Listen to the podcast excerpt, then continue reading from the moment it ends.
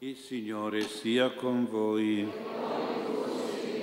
Lettura del Vangelo secondo Luca. In quel tempo Gesù entrò in un villaggio e una donna di nome Marta lo accolse nella sua casa. Essa aveva una sorella di nome Maria, la quale sedutasi ai piedi di Gesù ascoltava la sua parola. Marta invece era tutta presa dai molti servizi. Pertanto, fattasi avanti, disse, Signore, non ti curi che mia sorella mi ha lasciata sola a servire? Dile dunque che mi aiuti.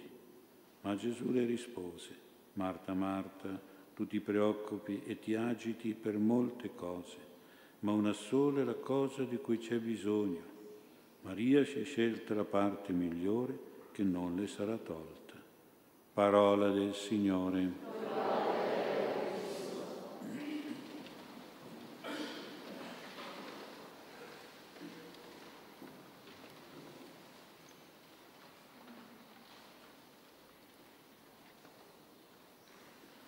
Sia lodato Gesù Cristo. Il Vangelo ci ha donato l'esempio di Marta e di Maria, un esempio di relazione con Gesù, tipica dei nostri angeli. I nostri angeli sono adoratori, ascoltatori, come Maria, sono servizievoli, sono attivi come Marta contemplativi come Maria, ospitali come Marta. Dobbiamo pregarli i nostri angeli che tengano sempre viva nella Chiesa questo duplice ministero della contemplazione e del servizio, soprattutto per gli ordini religiosi, per le suore che si dedicano alla carità, in particolare alla missione e altre suore che si dedicano all'adorazione e alla contemplazione. Sono entrambi approvati da Gesù che visitava volentieri questa famiglia e che amava sia Maria sia Marta, anche nella loro diversità.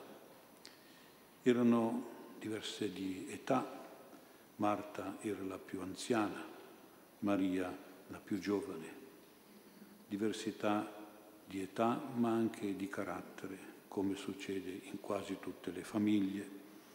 C'è il figlio o la figlia che assomiglia al padre, il figlio o la figlia che assomiglia alla madre, qualche volta assomigliano nelle belle virtù, purtroppo qualche volta assomigliano in qualche difetto ed è così insomma. Questa è la realtà di tutte le famiglie, anche quelle che Gesù frequentava Marta era sicuramente la più attiva, ricordate che sono tre fratelli, Marta, Maria e Lazzaro, la più servizievole, la più pratica, la più schietta. Probabilmente con la morte dei genitori aveva preso in mano lei la conduzione pratica della casa, della famiglia e anche la cura della sorella minore, Maria, e anche del fratello ancora più piccolo, Lazzaro e quindi faceva un pochino da mamma alle altre due, alla sorella Maria e al fratello Lazzaro. Dietro e dentro questa Marta c'è davvero un angelo importante, il suo angelo custode è l'angelo del servizio, è l'angelo della responsabilità. Questo angelo ci porta oggi a dedicarci al nostro dovere di famiglia Purtroppo sono doveri che mi sembra non si sentono più, perché siamo nell'epoca dei diritti e allora i doveri passano in secondo piano, qualche volta vengono anche cancellati. I doveri e soprattutto i doveri di famiglia sono importanti. Una ragazza in un ritiro spirituale ha chiesto a un famoso predicatore di esercizi qual era la cosa più importante che lei doveva fare. E lui gli ha risposto, fai i tuoi doveri in casa e falli bene. Mi sembrava di aver ricevuto una risposta molto generica, ma sì, ma io già li faccio. Mi dica che cosa ancora io devo fare di più importante.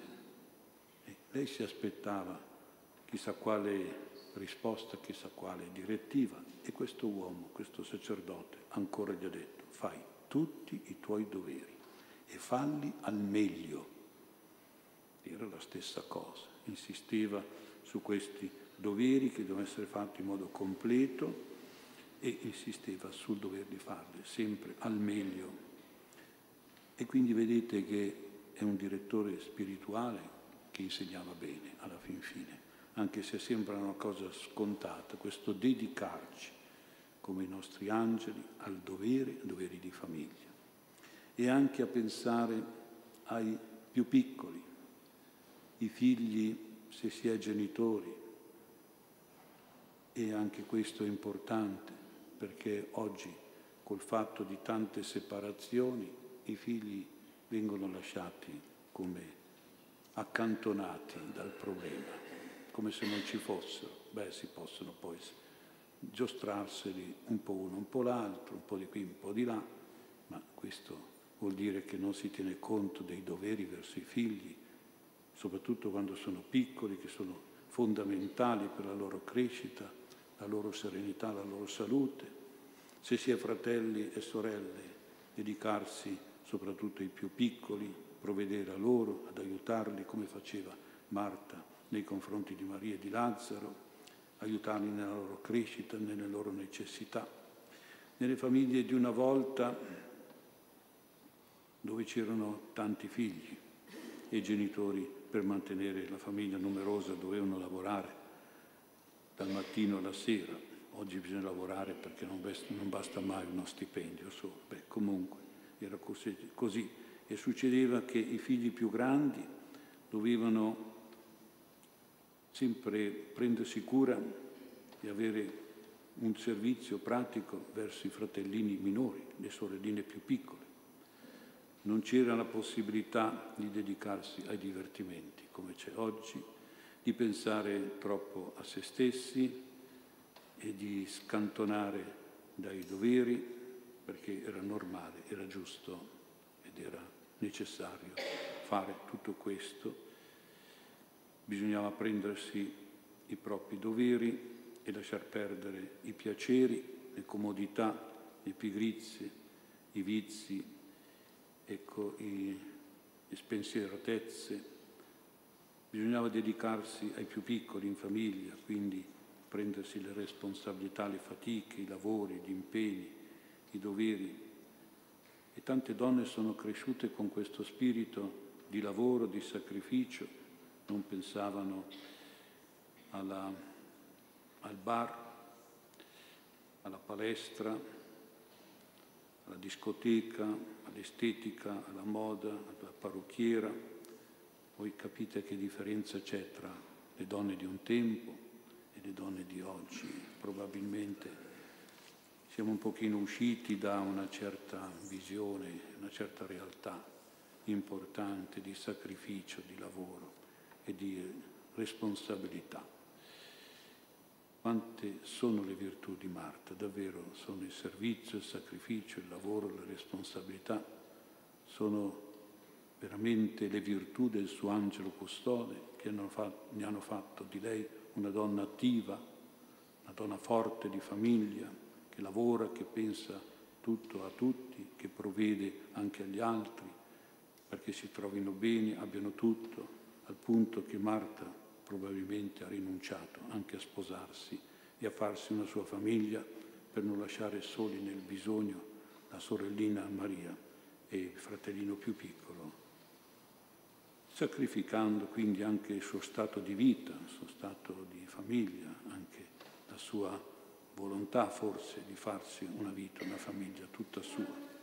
Questa capacità di rinuncia, di sacrificio, di privazione per se stessi, questa capacità di donazione di sé, di lavoro per gli altri, è stata sempre capita e apprezzata da Gesù, proprio perché era amico di questa famiglia e quindi godeva di queste virtù ed era contento di essere amico di questo tipo di persone.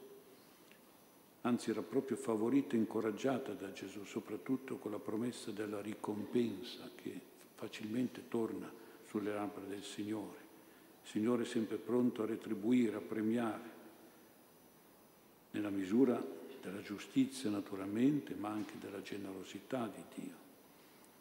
Il Signore ripaga sempre, restituisce, retribuisce con le sue grazie, certo, come e quando le vuole Lui, questo è assodato, però è anche può essere orientato dalla nostra preghiera, dalla nostra volontà, dai nostri desideri.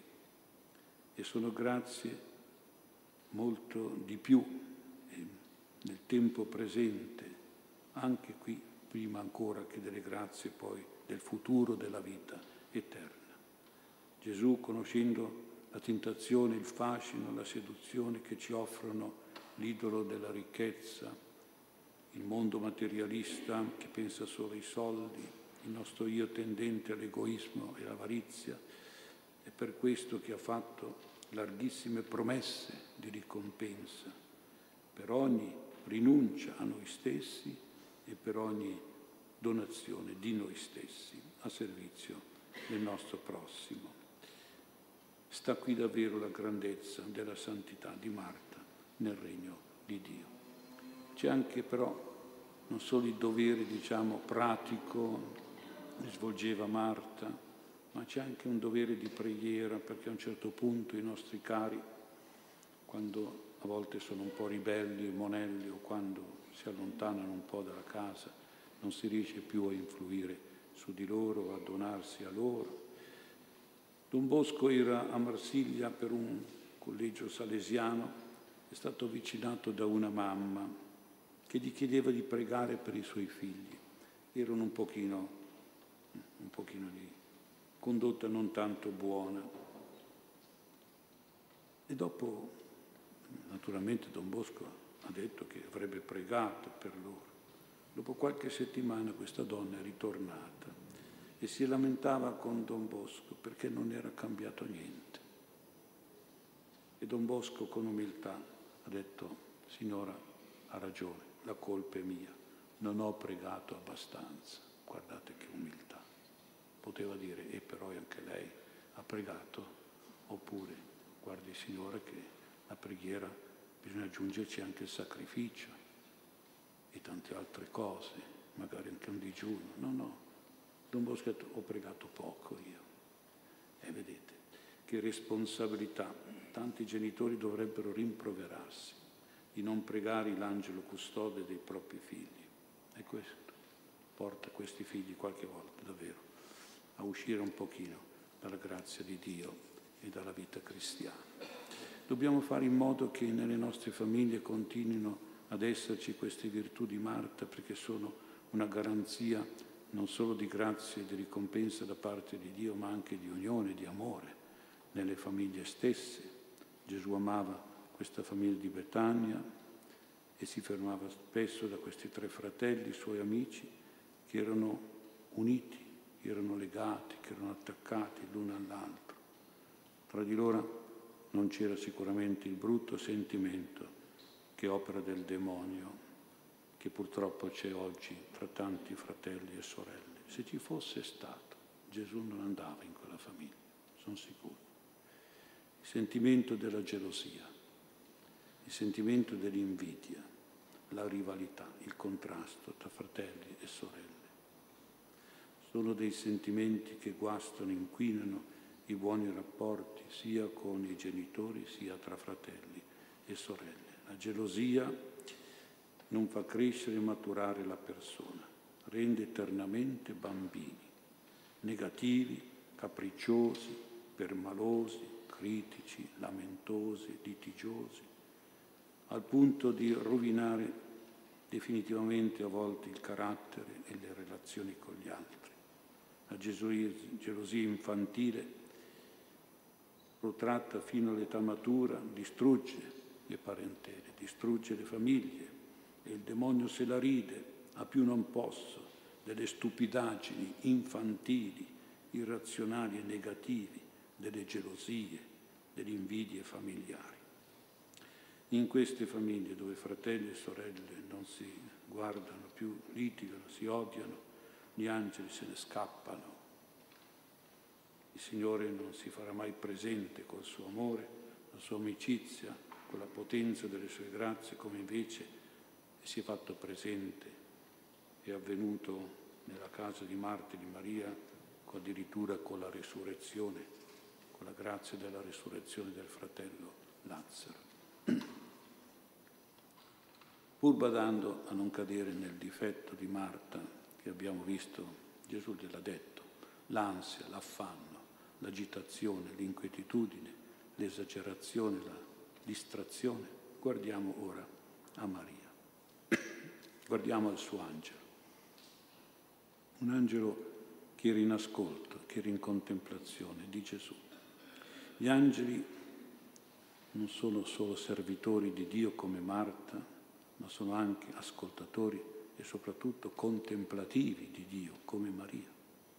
Sono gli angeli che ci invitano alla messa, che ci incoraggiano ad ospitare Gesù al meglio, come parte migliore, ospitare Gesù nel nostro cuore, anzitutto ospitare la sua parola, quando nella prima parte della messa noi ascoltiamo il Vangelo e poi adorare Gesù nella consacrazione, nella comunione, nella seconda parte della messa.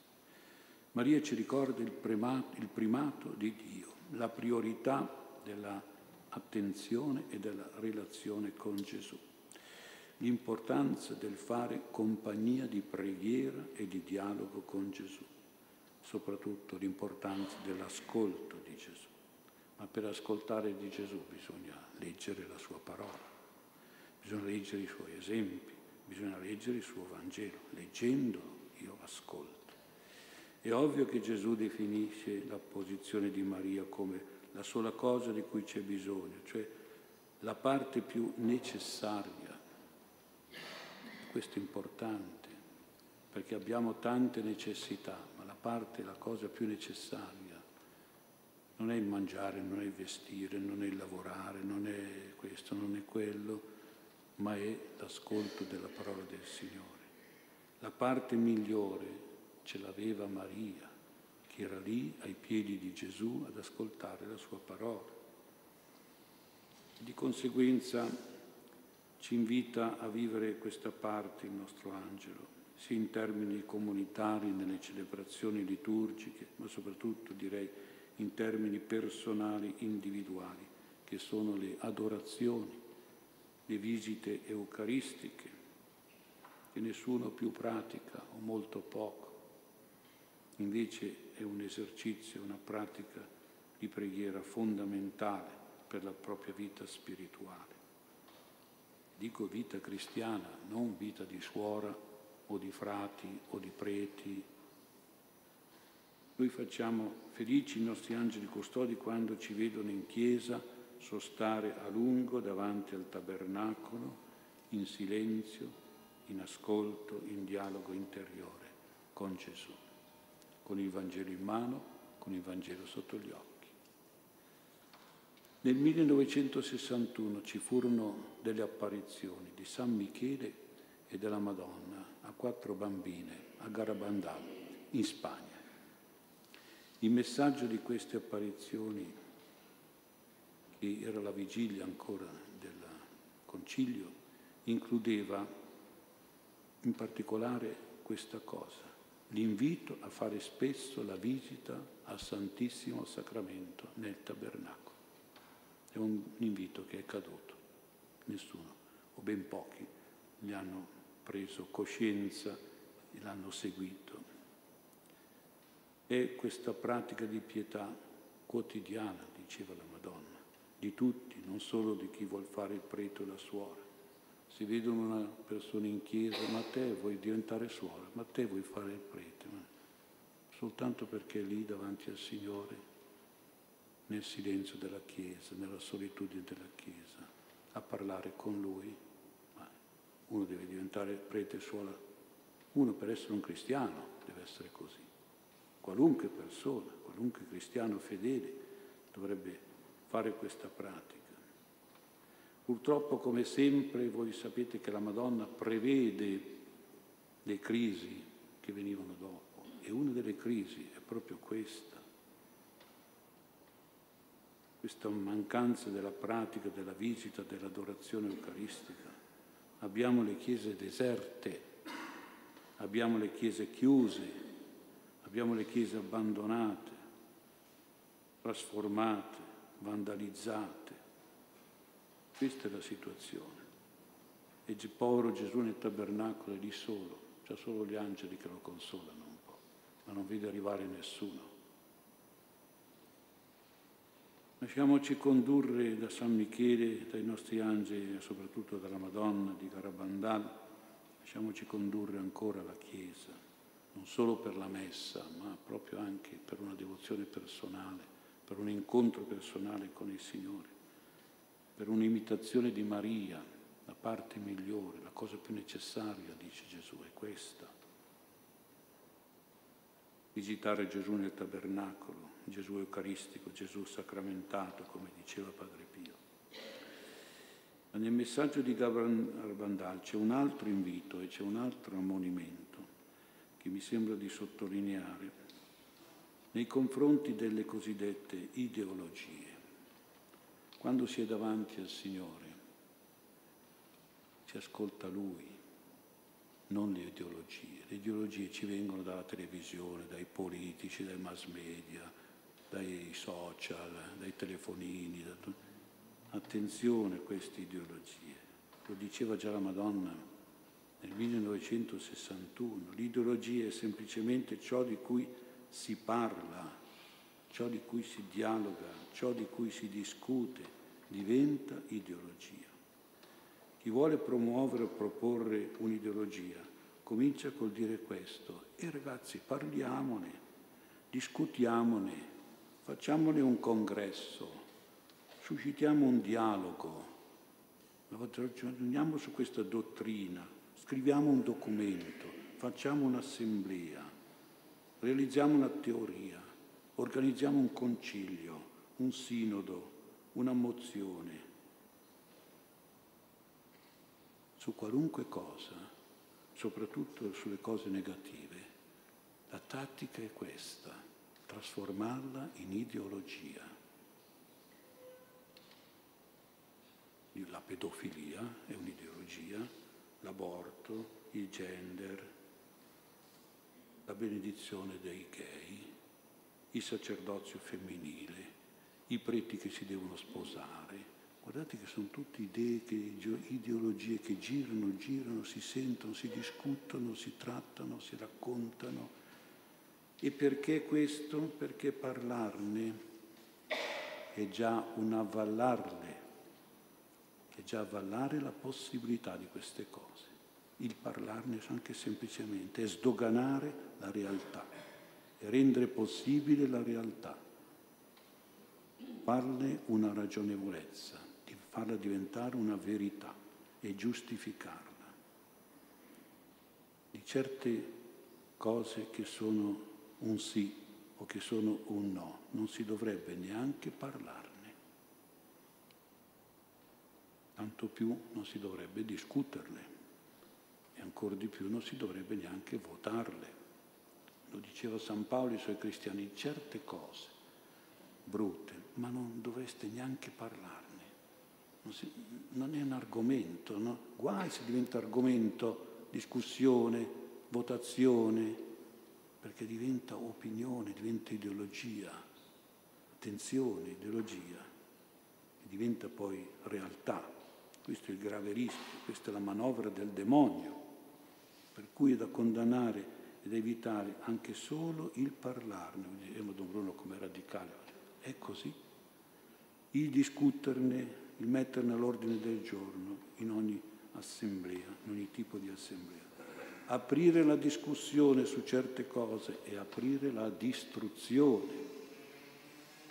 Quando Gesù dice il vostro parlare sia sì, sì, no, no, il di più viene dal maligno, non intendeva solo indicare la, sin- la sincerità, e sì e sì, no e no, no, non è solo questo.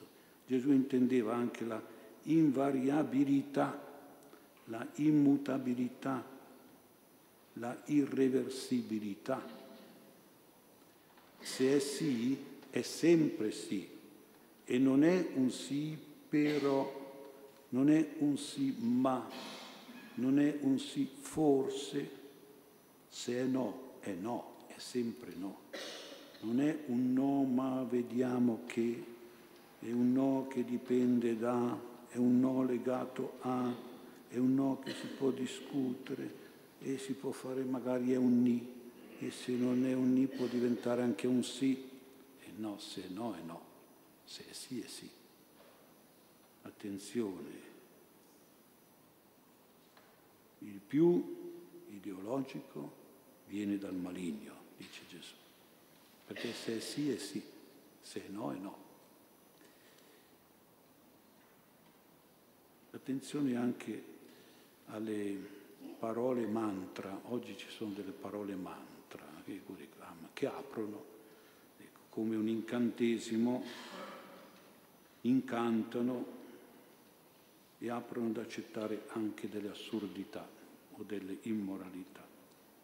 Sapete queste parole cosa sono? Per esempio, è libero, uh, la libertà, no guai. Libertà, libertà, eh? si può fare tutto quello che si vuole. Libertà. Solidarietà, un'altra parola, ma ah, beh, solidarietà. Ce la mettono dentro, eh? la libertà, la solidarietà, l'inclusività. Eh, che vuoi fare? Bisogna includere l'inclusività. L'amore, uh, questa parola è proprio, apre tutto. Eh? Si può, amore si può fare tutto, basta che amore, fai tutto quello che vuoi. La misericordia tutti i peccati che vuoi, tanto misericordia. Attenzione, queste parole e le mettono lì, ecco, cambiano il nome e ci mettono queste etichette. Cambiano il nome perché qualche volta la droga è droga, l'eutanasia è dolce morte, va bene, insomma cambiano i nomi, maternità surrogata, eccetera. Però cambiano il nome, cambiano l'etichetta, ma voi su una bottiglia di veleno potete cambiarci l'etichetta. Certo che se ci mettete aranciata o Coca-Cola eh, può succedere che qualcuno se la beve, eh, però dopo sente che è veleno dentro. Eh. Perché ci mette un bel nome, beh, libertà, inclusività, solidarietà, amore. E quindi attenzione. Eh. Va bene, concludo perché mi sembra di aver tirato un po' troppo, però mi sembra di aver detto delle cose che sono importanti. Che San Michele davvero la Madonna ci aiutino perché oggi i pericoli sono gravi per la società, anche per la Chiesa e anche per ogni singola persona, anche per noi fedeli. E allora apriamo gli occhi e apriamoli su Gesù, come gli occhi di Maria e apriamoli su Gesù anche come gli occhi di Marta, che pure sempre erano orientati a Gesù.